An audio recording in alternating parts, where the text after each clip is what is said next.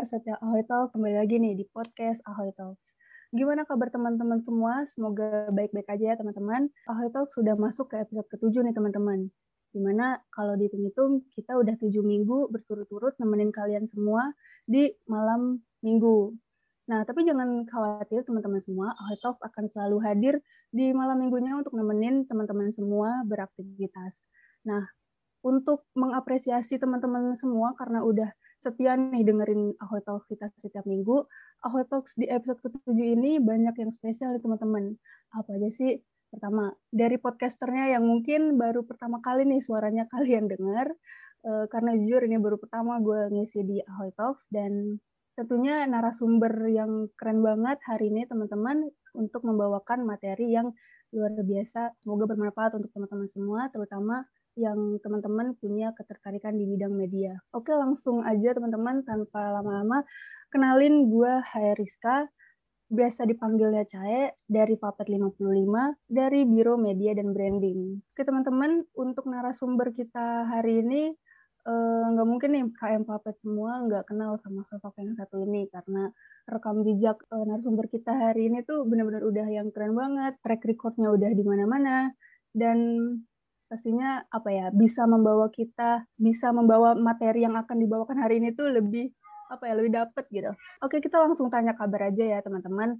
Halo Bang Kresna, apa kabar Bang? Halo, halo, baik. Kabar nah, baik. Alhamdulillah. Boleh nih Bang, disapa teman-teman yang dengerin Ahoy Talks hari ini, dan bisa di bisa memperkenalkan tipis-tipis nih Bang. Mungkin kan eh, pendengar Ahoy Talks nggak dari kayak Fapet aja nih, mungkin dari luar fakultas, dan mungkin anak lima puluh delapan juga diem-diem udah nge-follow B E M Fapet dan dengerin Ahoy Talks diem-diem. Boleh Bang, silahkan. Oke, uh, halo teman-teman, selamat pagi, siang, sore, malam. Soalnya gue gak tahu nanti teman-teman bakal dengerin ini kapan ya. Tergantung nanti teman-teman bukanya kapan. Pokoknya kalau udah dengerin suara gue, berarti teman-teman lagi dengerin uh, Ahoy Talks ya. Salam kenal semua, senang banget bisa balik lagi ke fakultas ya, konten dari uh, B E M Fapet. Uh, kenalin yang belum kenal, nama gue Kresna Bayu Delta. Biasa, gak tau ya, punya banyak panggilan mungkin. Kalau di teman-teman seangkatan panggilnya John ya, karena Instagram gue namanya Kreszon, jadi dipanggilnya John, John-John gitu. Terus kalau di rumah dipanggilnya Bayu, tapi kalau misalnya di I P B, Uh, mostly banyak manggilnya Kresna ya, uh, dari nama depan. Jadi itu aja kali. Ada lagi nggak yang perlu gue gue omongin nih? Nggak lah, kayaknya cukup lah itu aja lah. Aku kan suka. Oh, ada rendah. Lagi dong Bang. Sibuk apa nih Abang sekarang? Apa ya, si paling sekarang karena baru aja selesai, baru kemarin wisuda bulan April. Jadi sekarang lagi sibuk nyiapin beasiswa ya, lagi cari-cari beasiswa, sama kebetulan lagi ngurus P T juga, karena kemarin akhir tahun itu bikin P T sama beberapa temannya, tiga orang kita bikin, beraniin diri bikin P T di bidang multimedia, namanya P T Semesta Inovasi Nusantara, yang base-nya itu di Depok sama di Bogor, sama lagi les-les bahasa sih tadi buat apa namanya, nyiapin buat scholarship ya buat tahun depan gitu. Itu aja paling aktivitas rutin. Wah, keren banget nih teman-teman semua. Bang Kresna ini tetap produktif meskipun udah lulus. Semoga kita doain aja teman-temannya. Semoga apapun yang dipersiapkan oleh Bang Kresna ini selalu lancar gitu dan dimudahkan. Amin. Mohon doanya lah. Amin. Amin, amin. Apa ya? Tadi kan Bang Kresna nih bilang baru lulus bulan April kemarin ya Bang? Oh, sebenarnya dan sidangnya Februari ya? Sidangnya tanggal hmm. satu Februari. Hmm. Terus uh, baru kebagian wisudanya itu di bulan April. Jadi kalau ditanya lulus sih Februari ya. Soalnya wisuda gitu doang ya, gak kerasa ya. Dulu salah satu apa? Salah satu apa? Cita-cita yang nggak belum kesampaian ya sampai hari ini. Dan kayaknya nggak kesampaian juga sampai entar-entar itu. Gue tuh sebenarnya pengen banget wisuda bareng sama anak-anak fakultas ya. Dulu kan ngeramein senior tuh. Sebenarnya ada ada ada maksudnya ngeramein senior tuh atau di wisuda itu, tapi biar nanti waktu gue wisuda rame juga yang datang gitu. Eh ternyata Covid ya, wisuda di rumah kan nggak mungkin kalau di rumah apa namanya supporteran kan. Nah itu salah satu hal yang dikangenin juga sih. Gitu. Semoga cepat-cepat kelar lah Covid ya Bang ya. Iya. Uh, gue mau nanya, menanya aja nih Bang, uh, hmm. penasaran aja sih apa ya, gimana perasaan Abang sehari setelah udah nggak menyandang sebagai mahasiswa gitu. apakah apa ya, aneh, khawatir, kangen, atau gimana gitu. Penasaran sih gue. Hmm, kalau ditanya sehari setelah setelah wisuda ya, yang pasti lega ya, karena men- buat gue pribadi lulus dari I P B itu sebuah prestasi ya. Mungkin orang nganggapnya lulus dari I P B itu ya ya udah lulus, karena semua orang pasti uh, ngerasain kelulusan. Tapi kalau buat gue pribadi, uh, lulus dari I P B itu sebuah achievement. Pasti lega gitu. Tapi karena gue m- mungkin orangnya cukup cukup apa ya, cukup tricky ya. Gue nggak pengen ketika gue lulus itu gue belum dapat kerjaan dan gue dibilang pengangguran, jadi gue buat P T gitu. Jadi ketika gue lulus gue jadi direktur gitu ya, jadi uh, direktur di P T yang gue bentuk sendiri gitu ya. Jadi so far sih hal, apa ya, lega sih, lebih ke lega. Cuman pas di flashback memang karena gue lulusnya di pandemi, jadi mungkin ada beberapa hal yang mengganjal lah, kayak wisuda gue di rumah, terus Uh, apa namanya nggak bisa bareng-bareng sama teman-teman angkatan gitu, nggak bisa. Dan yang paling sangat mengena itu kan nggak dapat bingkisan ya. Waduh, kalau wisuda itu kan yang diharapkan tuh kan bingkisan-bingkisan ya, bunga-bunga, terus ada apa namanya adik-adik yang ngajakin foto lah ini, nah itu nggak dapat feel itu gitu. Itu itu doang sih, nggak penting ya, tapi ya emang ya realitanya sih gitu yang kalau yang gue rasain sih. Benar-benar. Lagian siapa sih Bang yang nggak mau dikasih hadiah pas uh, apa namanya wisudaan gitu? Emang rasanya kayak kaget aja sih tiba-tiba online gitu ya Bang ya. Iya betul. Oke, okay, uh, sebelum kita lanjut nih Bang ke bahasan uh, pokok kita, mau tahu dulu dong Bang, kira-kira Abang udah tahu belum sih sama Ahoy Talks ini? Hmm. Gua termasuk orang yang rutin dengerin ya secara pribadi, karena karena gue dulu pernah di posisi teman-teman di B E M Fapet, jadi gue juga salah satu yang mantau lah uh, aktivitas junior-junior gue, adik-adik gue gitu. Dan gue ngerasa ya ini salah satu konten yang bagus ya. Kemarin gue dengerin juga Kinanti karena punya tujuan yang sama juga, mau kuliah di Korea ya. Jadi gue mau ngambil S dua di Asia Timur. Uh, jadi uh, gue dengerin juga kontennya dari Kinanti kemarin ya. Jadi udah tahu pasti, makanya pas ketika diajak buat podcast bareng ya gue dengan senang hati gitu. Walaupun Wah. juga uh, malam ini juga ada aktiviti, cuman ya bisa diundur-undur lah gitu. Wah, suatu kebanggaan banget nih teman-teman, tim Ahoy Talks harus denger nih. Bang Kresna ternyata diam-diam kepoin kita teman-teman. Iya dong, dengerin Bang. Kan mengapresiasi junior juga lah, yang masih ngurusin B E M Fapet nih harus diapresiasi lah. Ah, benar banget. Apa ya, kan kita udah ma- udah mau masuk nih Bang ke topik pokok kita. Nah, tadi kan Abang Kresna udah bilang nih lagi bikin P T multimedia ya Bang ya. Hmm. Berarti Abang ini hobi banget ya Bang di bidang media ini? Hmm, iya, sebenarnya kalau ditanya hobi lebih ke arah uh, apa ya? Gue tuh dulu ya sebenarnya pengen banget masuk S T E I I T B pribadi ya dulu ya. Kelas mungkin kayaknya kelas satu ya, kelas satu sebelum gue ke I P B, karena waktu itu jadi story-nya kenapa gue bisa masuk I P B itu karena campur tangan uh, Allah ya, udah pasti. Nggak, maksudnya secara secara teknisnya karena campur tangan ayah gue yang ngambil studi juga di I P B waktu itu. Waktu gue kelas dua, jadi dikenal I P B itu waktu kelas dua. Nah, sebelum kenal I P B itu gue punya keinginan untuk masuk S T E I I T B. Nah, karena gue memang dari dari dari S D kayaknya uh, udah punya ketertarikan sama komputer. Gue S D tuh dulu pernah ngerusakin komputer di rumah, bongkar-bongkar itu, jadi uh, apa namanya waktu itu C P U-nya kayaknya Pentium empat ya kalau nggak salah. Terus gue paksa buat main-main game berat gitu, terus akhirnya hangus ya. Nah dari sana mulai ketertarikan dengan teknologi. Nah karena gue nggak, kan kalau masuk S T E I I T B kan tesnya harus ini ya teman-teman, harus nggak nggak cuma tes komputer kan, nggak cuma tes I T kan. Jadi belajar matematika, fisika, itulah menurut gue dunia pendidikan Indonesia itu sangat tidak adil ya. Nah akhirnya gue akhirnya ya udah masuk I P B dengan ya berarti masuk Fapet dengan minat gue di bidang pangan ya, gue suka pangan. Akhirnya setelah itu cara gue mengobati dan mengakses hobi gue ya dengan gue join di aktivitas-aktivitas yang berkaitan dengan media tuh. Gue soalnya S M A-nya juga olimpiade komputer ya, jadi uh, udah lekat banget lah sama dunia komputer dah dari lama gitu. Jadi lebih lebih ke arah ngobatin ngobatin rasa rindu lah. Gimana caranya gue gue kuliahnya tetap di Fapet, tapi karena gue punya hobi di komputer. Termasuk gue juga ngambil matkul di Ilkom teman-teman ya. Ngambil matkul di Ilkom ada tiga mata kuliah, sembilan S K S, alhamdulillah A semua.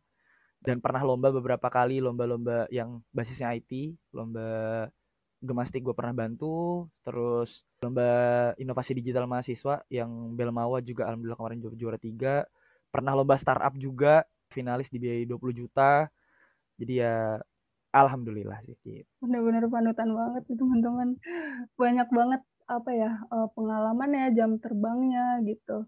Emang sih Bang, kadang apa ya untuk belajar teknologi dan yang kayak gitu-gitu, ketika kita yang yang Abang bilang tadi gitu, ketika kita ngerusakin sesuatu terus tiba-tiba tahu nih cara buat ngebenerinnya, itu ada rasa kepuasan sendiri emang. Betul betul betul.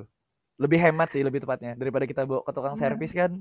Betul betul. Nanti keluar uang ya mending kita benerin sendiri. Benar. Sekalian belajar juga gitu Bang ya. Betul betul. Dan bantu orang-orang gitu yang kiranya nanya gitu. Oke, okay. Untuk kalau di bidang ini Bang, desain atau fotografi, Abang nih lebih prefer kemana Bang? Antara desain atau fotografi atau semuanya balance, bisa semua? Sebenarnya kalau bisa sih bisa semua, alhamdulillah sih bisa gitu. Cuman memang kalau, memang belajarnya step by step ya, jadi awalnya, awalnya web dulu, jadi coding.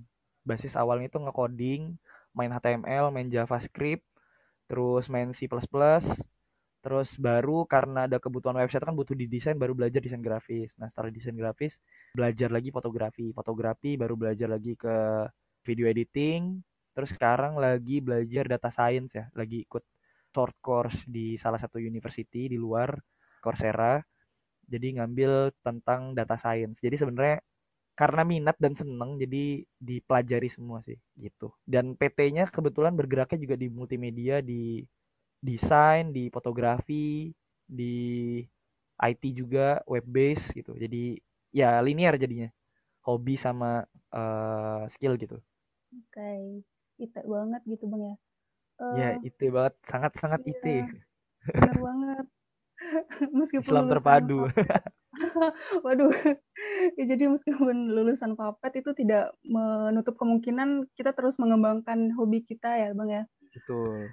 Hmm, abang ada saran gak nih Bang buat teman-teman Fapet yang punya ketertarikan sama nih di uh, bidang yang Abang suka ini? Ada saran tontonan gak nih buat mereka yang mau upgrade skillnya gitu? Nah ini sih, ini yang menurut gue menarik ya. Gue gak tahu ya ini memang baik kultur atau seperti apa. Anak Fapet itu selalu setiap tahun kayaknya regenerasi soal medianya itu berjalan gitu. Dari tahun gue pertama masuk dulu itu ada yang namanya Bang Keri. Bang Keri itu anak uh, I P T P lima satu. Dulu dia menteri B M K M dari Fapet. Terus lima dua itu ada namanya uh, aduh gue lupa namanya Bang siapa itu. Dia juga dulu yang megang medianya B E M Fapet, juga masuk ke B M K M juga gitu, anak B M K M gitu. Jadi gini, sebenarnya anak-anak Fapet itu enggak enggak kehilangan uh, resource ya. Pasti setiap tahun pasti ada ada anak-anak yang minat di media, pastilah angkatan teman-teman juga pasti ada gitu.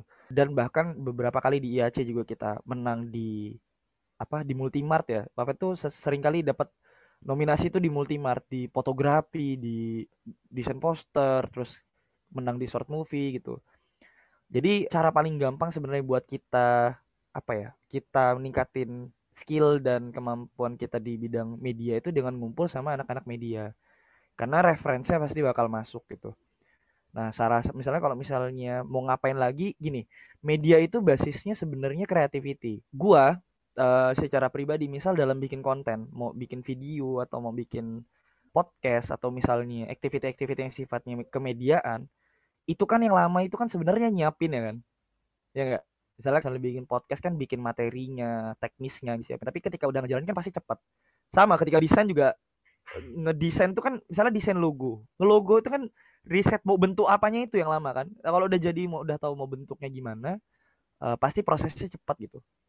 Jadi sebenarnya selain kita ngumpul sama orang-orang yang punya satu minat dengan kita, kita juga harus perba- perkaya referensi seperti baca baca baca buku, terus kita dengerin konten-konten atau nonton konten-konten yang kreatif, sama kalau yang biasa gue lakuin tuh nyari referensi di beberapa website kayak misalnya model-model Pinterest gitu, Pinterest atau DeviantArt.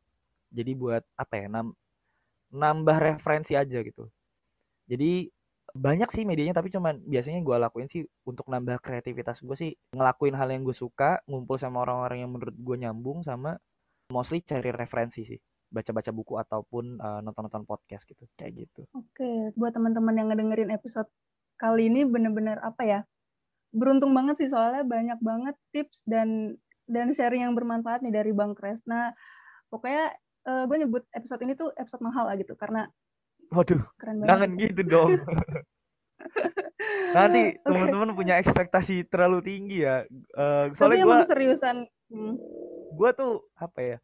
Secara pribadi sebenarnya gue lebih seneng ngobrol atau dialog tuh secara secara ya kayak teman aja gitu. Gue nggak pernah ngerasa kayak gue ngasih info atau gue ngasih informasi atau gue ngasih cerita pengalaman gue itu de- dengan yang seakan-akan gue lebih lebih banyak tahu dan lebih ini enggak teman-teman. So menurut gue apa ya, nggak enak soalnya kalau kita orang lain tuh punya ekspektasi dengan kita gitu ya. Jadi sama kalau gue masih sama kayak teman-teman lah, masih ba- masih perlu banyak belajar gitu ya. Mungkin barangkali karena gue masuk I P B-nya duluan jadi gue bisa banyak lebih banyak berbagi sama teman-teman aja sih. Oke, jadi kita sebutnya sharing aja Bang ya, tapi sharing aja. Sharing sama Abang ini ya ditunggu-tunggu sama kalian Fapet barangkali. uh, Oke, okay, sekarang kita melipir ke brandingnya nih Bang. Nah, menurut hmm. Abang nih, seberapa penting sih branding untuk bersaing di dunia pasca kampus? Hmm. Gini, nah ini yang nggak tahu ya, mungkin orang skeptis ya soal branding. Branding, kadang orang tuh nggak bisa bedain mana branding, mana pencitraan, mana apa lagi ya, uh, mana sok-sokan. Itu kan orang kadang nggak bisa bedain ya. Gini, branding itu adalah menurut gue penting banget karena ketika lu punya punya brand atau punya sesuatu yang melekat sama diri lu, itu bakal membuka banyak peluang untuk aktivitas-aktivitas yang lainnya yang bakal lu terima nanti di masa mendatang. Gue ambil contoh kayak gini, teman-teman undang gue di podcast Ahoy Talks karena gue punya branding yang katanya gue punya minat di bidang media gitu. Kan branding itu kenapa orang-orang bisa bilang gue anak media karena gue nunjukin kalau gue punya ketertarikan sama media gitu. Gue misalnya ada aktivitas streaming, gue bantu. Ada misalnya desain, gue bantu. Gue nunjukin karena biar orang-orang tuh tahu gue punya kemampuan media. Biar kalau misalnya ada apa-apa, orang yang ber, berhubungan dengan media itu yang melekat di, di kepala mereka tuh gue gitu. Berarti ya kayak misalnya gini, gue ketika bikin P T, gue sama sekali nggak pernah yang namanya pakai pemasaran ya. Maksudnya gue bikin P T itu ya udah gue ngasih tau ke orang-orang kalau gue punya P T, udah jasit. Dan orderan tuh datang terus teman-teman. Tanpa gue kayak kan ada ya kalau misalnya orang-orang yang baru punya usaha itu kayak ke orang-orang gitu ngirim-ngirim share-share. Gue nggak pernah sama sekali. Gue cuman cerita story kalau gue punya P T dan P T-nya bergerak di multimedia, orang datang gitu dengan sendirinya karena orang sudah percaya kalau gue suka media gitu. Jadi branding itu tujuannya itu buat itu. Nah, lain dengan pencitraan. Kalau pencitraan tuh gini. Simpelnya yang tahu pencitraan atau enggak itu kita sendiri.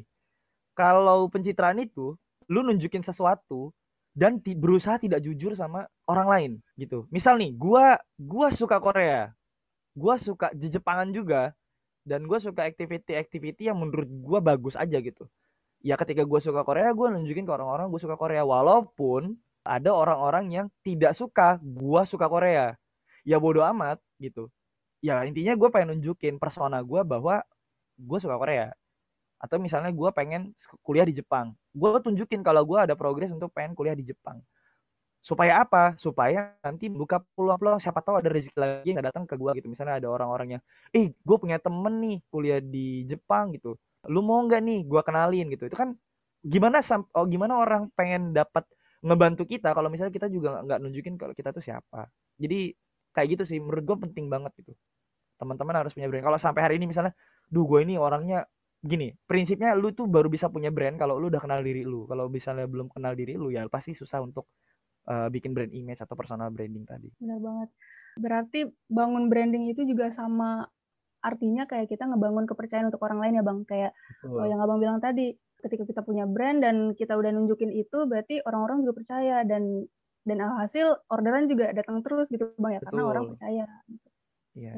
Ya pada akhirnya menurut gue brand brand atau personal brand itu yang bakal nanti menghasilkan gitu. Kalau menurut gue percuma kalau kita punya uh, branding kalau nggak menghasilkan ya. Ya karena gue ngerasainnya tuh ketika di pasca kampus cari cari uang tuh dari dari hasil branding gue waktu di apa namanya waktu di kampus ya. Maksudnya gue berjejaring, itu kan tujuannya buat ya buat kita pasca kampus kan, buat kerja gitu.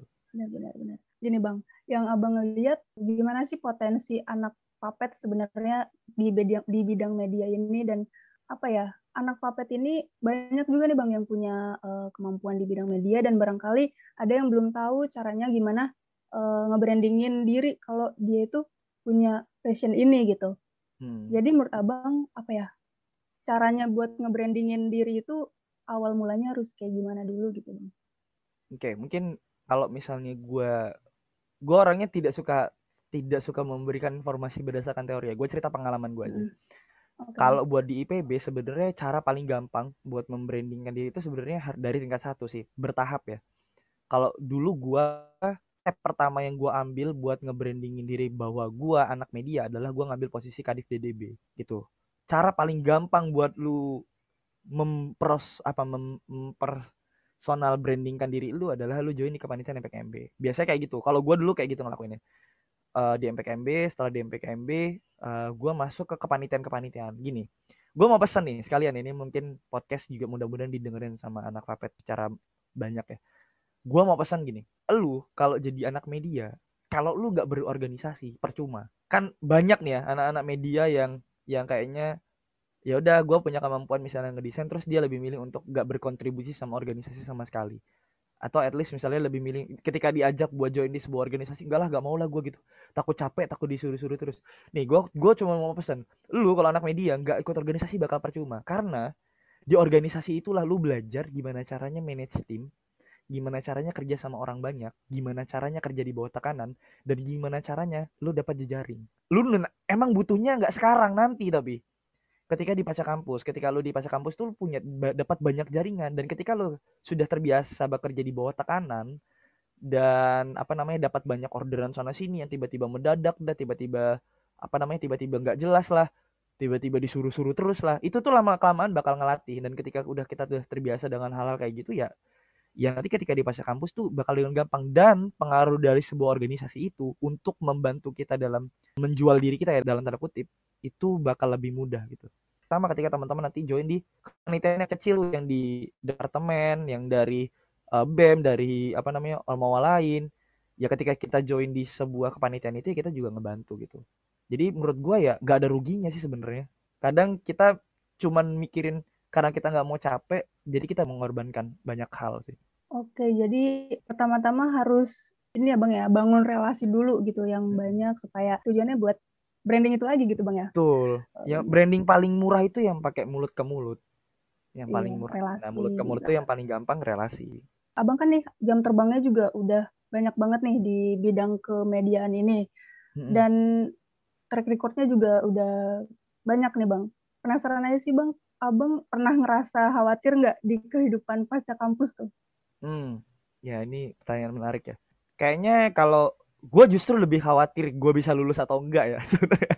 Karena di saat orang-orang mungkin di seumuran gue mungkin overthinkingnya lebih ke arah, aduh gue nanti setelah lulus gue mau kerja atau gue mau nikah gitu.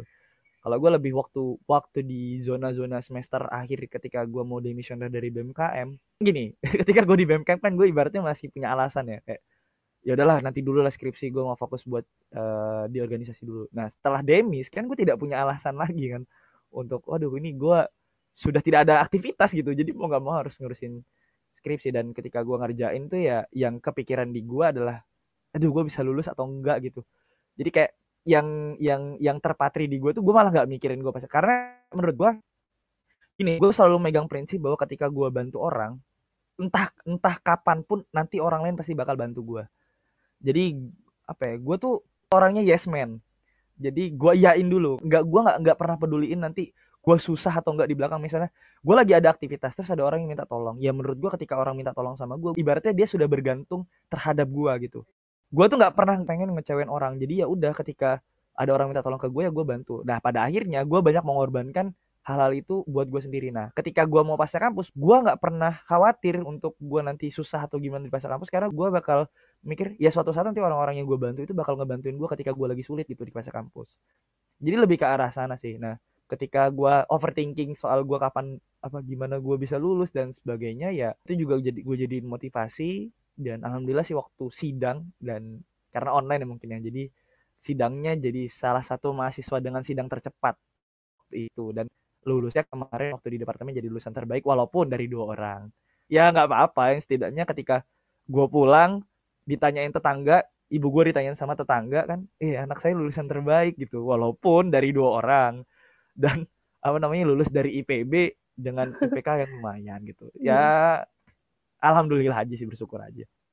Tetangga nggak perlu tahu ya Bang ya kita lulusan berapa orang gitu dari lulusan angkatan ini. Ibu gua kalau cerita ke tetangga kan ada proudnya gitu, ada bangga. Bener-bener. Oke, gini Bang, selama Abang bergelut nih di dunia kampus, sebenarnya seberapa besar sih nilai jual seseorang yang memiliki kemampuan di bidang media? Hmm. Gini, orang kalau udah punya kemampuan dua ya, menurut gue nih, ini kunci banget. Di samping akademis, akademis tuh perlu. Nih gue mau perlu gue luruskan nih sama teman-teman semua ya.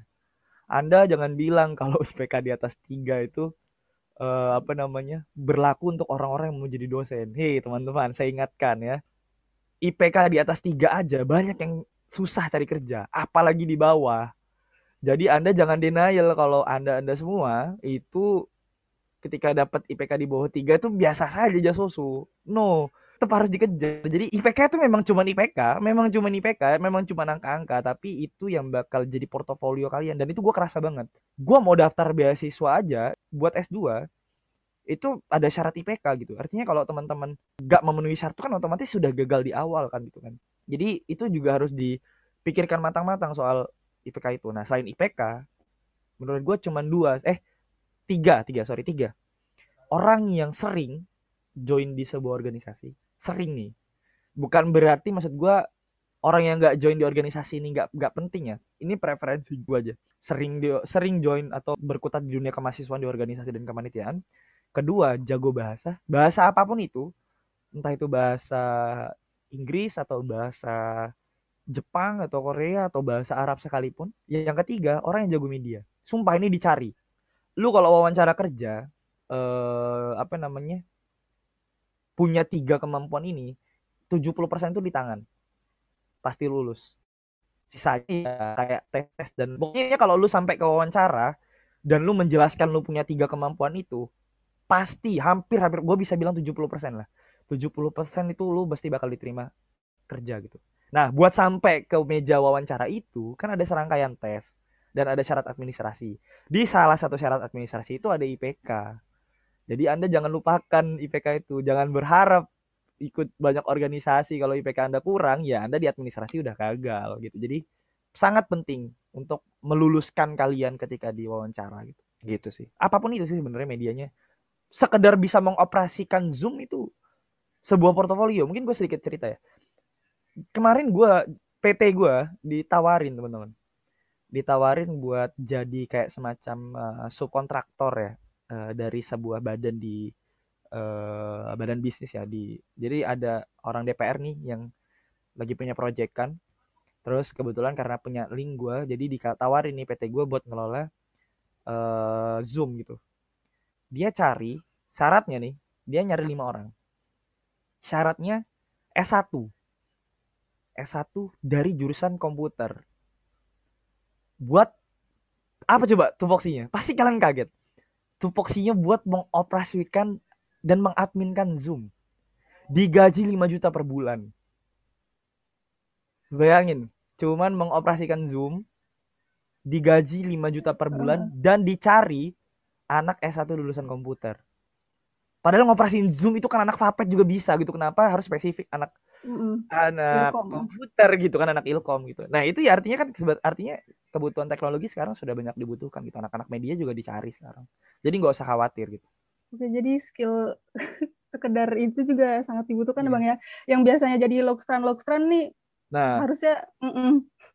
Iya. Zoom-zoom perlukan zoom, gitu. Kayaknya kita belajar sehari juga di B E M bisa gitu kan. Lumayan lagi Bang ya, lima juta loh. lima juta loh. lima juta itu di atas U M R Jakarta ya. Bener, bener, bener. Abang kan apa ya dari tadi nyinggung P T P T Abang nih. Bolehlah Bang di sini diceritain apa ya Aduh. dari awal Abang ngide gitu bikin P T itu tuh gimana, dan sebenarnya ini tuh uh, jurusnya kemana dan wow. ngapain aja gitu. Boleh banget cerita. Jadi gue punya wishlist teman-teman. Ketika gue tingkat satu di M P K M B, itu kan suruh nulis mimpi-mimpi tuh. Nah gue bikin wishlist waktu itu. Salah satu senior panutan gue, mungkin kalau teman-teman tahu juga, Danang Ambar Prabowo, yang nulis yang, pokoknya di YouTube tuh kalian carilah yang orang-orang alumni I P B, dia alumni I T K, yang kalau video motivasinya itu si lagu bahasa Jepang. Terus dia cerita kalau dia punya seratus mimpi dan mimpinya dicoret-coret. Nah, gue dulu sebelum masuk I P B tuh nonton dia. Mungkin teman-teman carilah di di YouTube pasti ada. Cari aja Danang, Danang I P B gitu. Nah, dia tuh nulis seratus mimpi. Dan gue waktu itu bikin beberapa wishlist mimpi-mimpi gue selama di kampus. Salah satu yang nggak kejadian adalah jadi duta. Jadi, tapi gue pernah ngurusin duta, alhamdulillahnya gitu. Jadi yang lebih tinggi gitu. Nggak jadi duta nggak apa-apa lah gitu. Jadi, salah satu wishlist gue adalah berbisnis. Jadi ketika gue pengen uh, sebelum lulus tuh gue pengen punya bisnis gitu. Jadi gue beberapa kali bikin bisnis, belajar bikin bisnis. Terus uh, sama uh, gue pengen ngembangin skill multimedia gue gitu selama di kampus. Nah dua W ini gue gabungkan untuk lahirlah yang namanya P T. P T Semesta Inovasi Nusantara atau uh, Universe ya. Jadi karena gue punya minat dan gue pengen belajar bisnis, kan sebenarnya belajar belajar apapun itu yang paling gampang adalah dengan ngejalanin dulu kan.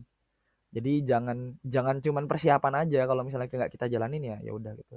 Dan waktu itu gue kebetulan lagi dimentorin sama Pak Audi, Audi Gunaldi. Jadi waktu itu gue lagi deket sama Pak Audi, dikasih tips and trick lah uh, beberapa apa namanya aktivitas-aktivitas soal berbisnis. Ya udah akhirnya dengan modal dengkul dan modal keberanian yang dan sangat minim pengalaman, jadi gue ber, akhirnya berani untuk bikin P T. Dan bikin P T itu ribet banget teman-teman.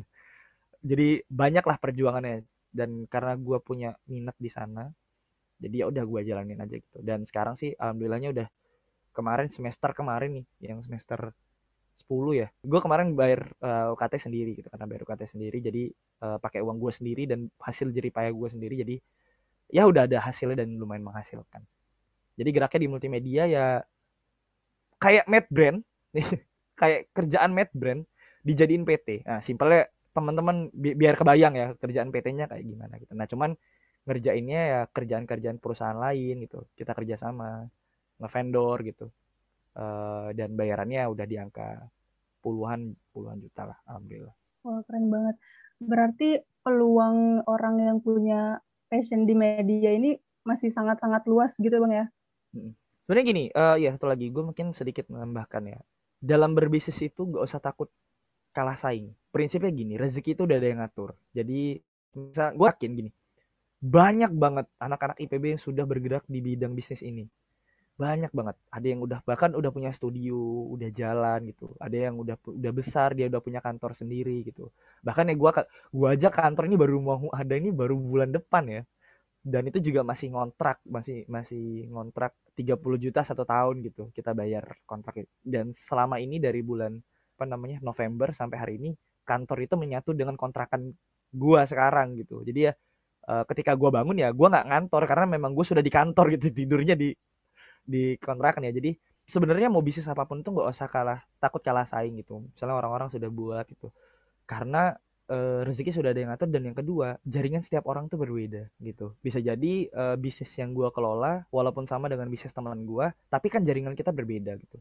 Nah jaringan itu yang kemudian gue pakai untuk uh, apa namanya memaintain supaya gue bisa ada penghasilan gitu dari bisnis ini gitu. Itu sih sebenarnya. Jadi gak usah takut, dan apapun bisnis yang mau teman-teman jalani ya yakin aja gitu, dijalanin. Yang penting sungguh-sungguh. Oke, benar. Jadi selain dipikirin juga dijalanin, dan tentunya harus apa ya, komitmen gitu Bang ya buat hmm. ngejalaninnya gitu. Yang susah tuh komitmen. Gue dulu waktu bulan pertama itu dapat paling uh, enam juta ya, enam juta terus bagi orang lima. Kan dikit banget ya. Ya ampun gitu. enam juta apa nih gitu dapat. Tapi bulan kedua sudah ada progres, bulan ketiga dapat proyek harga tiga puluh juta, dapat proyek harga empat puluh juta, ya alhamdulillah gitu. Sekarang gue udah punya tujuh karyawan yang dulunya teman-teman gue juga, uh, dan alhamdulillah sudah bisa menggaji teman sendiri. Itu kan udah sebuah, ya walaupun gak seberapa ya, tapi udah senang aja gitu. Karena teman-teman gue ini kebetulan tem- ketemunya di M P K M B, anak D D B juga dulu, anak D D B sama anak M M D. Terus kita bikin project bareng, ya udah, udah biasa kerja bareng, akhirnya gue ajakin ke P T dan ya udah gitu. Jadi berjalan aja dengan seperti biasa karena kita udah saling kenal. Oke, keren banget. Sangat menginspiratif. Makanya uh, Bang Kresna ini F Y I aja teman-teman uh, dinobatkan sebagai mahasiswa terinspiratif ya Bang ya. Tuh, kenapa juga? Nggak salah ya, emang. Saya juga nggak tahu gitu ya. Kenapa? Padahal banyak orang yang lebih inspiratif gitu. Kenapa Anda meniru si rambut berwarna ini? Gitu. Aduh. Oke, kita beralih ke ngomongin statement nih Bang. Hmm. Gue pernah baca, entah di mana lupa nih Bang. Pokoknya ada yang bilang nih, Abang setuju nggak nih e, harga dari seorang pegiat jasa, entah itu desainer, hmm. fotografer ataupun videografer bukan sekedar dari hasilnya aja, tapi dari pengalamannya gitu. Betul. Gimana Bang? Nah, ini juga beberapa hari ini terjadi di di gue ya. Jadi dalam dalam ngebuat sebuah desain, gini prinsip di jasa itu sebenarnya teman-teman bayar berapapun pun hasilnya bakal jadi. Ya nggak? Misalnya nih eh, kalian punya uang lima puluh ribu, minta bikinin logo. Ya jadi logonya mah jadi gitu. Kalau kita terima dengan bayaran lima puluh ribu tadi gitu. Ya simpelnya gini, apapun berapapun bayarannya, kar- karena kan jasa itu kan dikerjakan gitu, orang tuh membayar membayar upahnya kan, upahnya. Nah kalau dalam perhitungan gua kalau di P T itu ada namanya jam kerja, ada namanya jam riset, ada yang namanya jam jam lembur. Nah itu yang kemudian gua pakai, dan ada namanya apa namanya semacam ya kayak gua bisa bilangnya pengalaman lah, biaya pengalaman tadi gitu. Gua bikin logo, ngerjain logo harga dua juta pernah teman-teman. Ngerjain logo harga sepuluh ribu pun pernah. Gak dibayar pun pernah gitu. Jadi uh, ya hasilnya mah pasti bakal ada gitu. Cuman uh, yang membedakan kenapa ada perbedaan, kenapa si ini dibayar dua juta, kenapa si ini dibayar lima ratus ribu ya tadi pengalaman tadi gitu. Karena gue ketika misalnya gue lihat nih kalau ter, kalau teman gue yang minta ya ya udah nggak dibayar pun gue pasti bakal bantu gitu. Tapi kalau misalnya perusahaan bayar nih lima, minta lima ratus ribu untuk bikin logo, nggak mau gue, karena eh, apa namanya eh, bapak bisa bayar saya lebih kok, kenapa harus bayar saya segini gitu. Jadi dan itu kan ngebeli ngebeli experience gue. Terus kadang suka dukanya ketika kita berbisnis di jasa apa di jasa media ini kan eh, ada yang bilang uh kan kok bikin logo aja mahal gitu kan, pakai Canva bisa ya, kalau bapak bisa silakan buat sendiri, kenapa Anda mau bayar saya gitu. Jadi jangan suka meremehkan lah buat Anda-anda para pemesan ya, para customer-customer tuh tolonglah hargai hargai pengalaman dan jasa yang biasa kita uh, buat gitu. Kalau Anda ngerasa memang buat logo itu gampang, kenapa Anda tidak buat sendiri gitu. Itu aja sih sebenarnya. Dan gue beberapa kali juga kayak gitu sama customer. Jadi kalau kalau banyak nawar ya udah Bapak buat sendiri aja, atau cari desainer yang mau dibayar dengan harga segitu gitu. Gitu sih. Gue mah enggak mau ambil pusing lah kayak gitu. Iya, jadi kalau lo mau silahkan, kalau enggak juga ya udah buat sendiri aja iya. Gitu Bang ya. Toh kayaknya maksudnya, dan ini juga nih dalam berprinsip jasa itu kan kadang ada istilah harga teman ya. Gue juga sedikit curhat juga ya, harga teman ya. Jadi gini, buat para teman-teman ya yang mengakunya adalah teman, gue juga mau menyampaikan pesan ini lah. Kalau Anda bilang harga teman, malah menurut saya Anda harus menghargai teman. Jadi Anda harusnya bukan membayar lebih rendah dari harga yang ditawarkan, tapi Anda membayar lebih dari harga yang ditawarkan. Kalau misalnya kita nasang tarif satu juta, Anda jangan bilang harga teman untuk mendapatkan bayar lima ratus ribu. Tapi kalau misalnya kita temenan, Anda harus membayar satu juta lima ratus ribu. Gitu, itu menghargai menghargai karya teman gitu. Kalau kalau kita beneran teman gitu, jangan sampai dengan Anda menggunakan kata-kata harga teman itu artinya Anda melukai bisnis teman Anda gitu. Ya jadinya nggak nge-support sih gitu. Jadi kalau mau harga teman ya lebih diubah sih menjadi menghargai teman. Benar-benar benar banget. Uh, emang kadang temen yang kayak gitu gimana Bang ya? Emang jangan ditem- jangan ditemenin lagi. Sukanya yang kayak gitu ngaku-ngaku ya Bang ya? Iya, ini tiba-tiba nggak pernah ngechat terus tiba-tiba Assalamualaikum hmm. Kresna. Eh. Lama nih tidak bersua. Nah ini pasti ada maunya nih. Aduh. Udah ketahuan ciri-ciri. Poster harga dua puluh lima ribu. Gitu. Kalau mood kita lagi baik ya kita kita layani. Kalau enggak ya ya cari aja yang lain gitu ya, mau dibayar segitu gitu. Gitu. Oke oke. Kalau ini Bang, apa pengalaman selama Abang ngelayanin customer nih? Abang pernah kesel nggak sama customer yang revisi mulu? Oh. Nggak kelar-kelar. Sering ya. uh, gue pernah dapat proyekan sama istri salah satu pejabat tinggi negara. Bukan istri sih. Jadi doi ini kak eh, gini. Ada salah satu menteri. Wah, nih gue biar gampang ya analogi. Menteri, menteri hmm. ini punya kakak. Nah, gue ini proyekan sama istrinya. Jadi masih satu keluarga.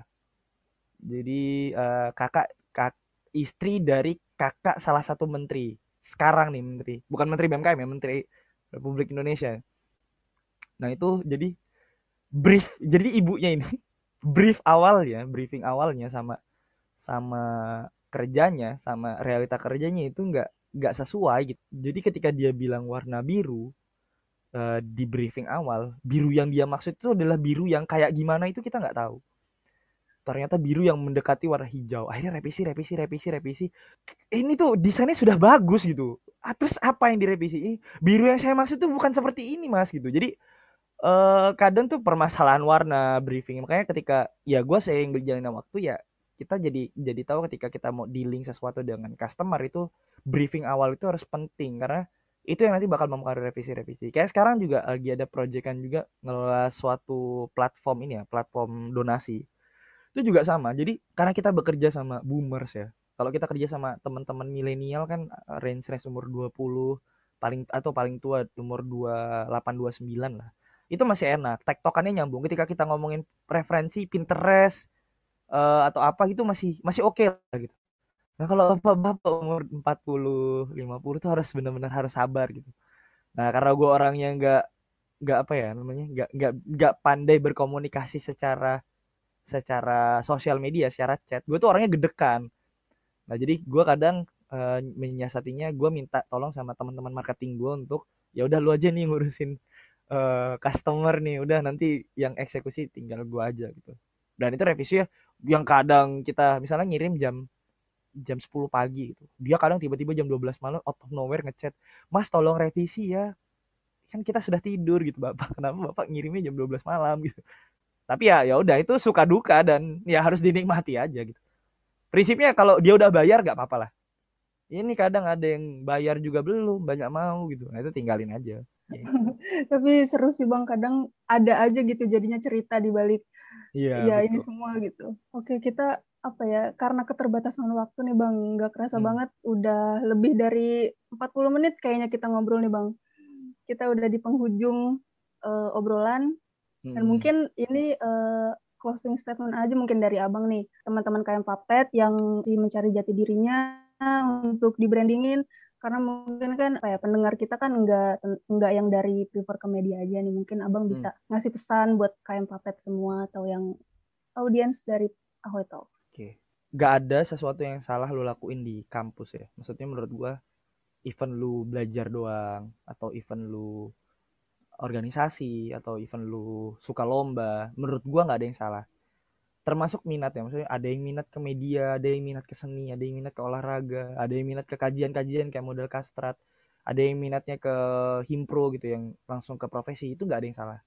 As long as kalian tahu tujuan kalian itu buat apa selama di kampus. Yang salah itu gini, gua nih gua kasih gambarannya. Mapres yang nganggur tuh banyak. Jadi jangan jangan berpikir mapres tuh langsung dapat kerja, enggak.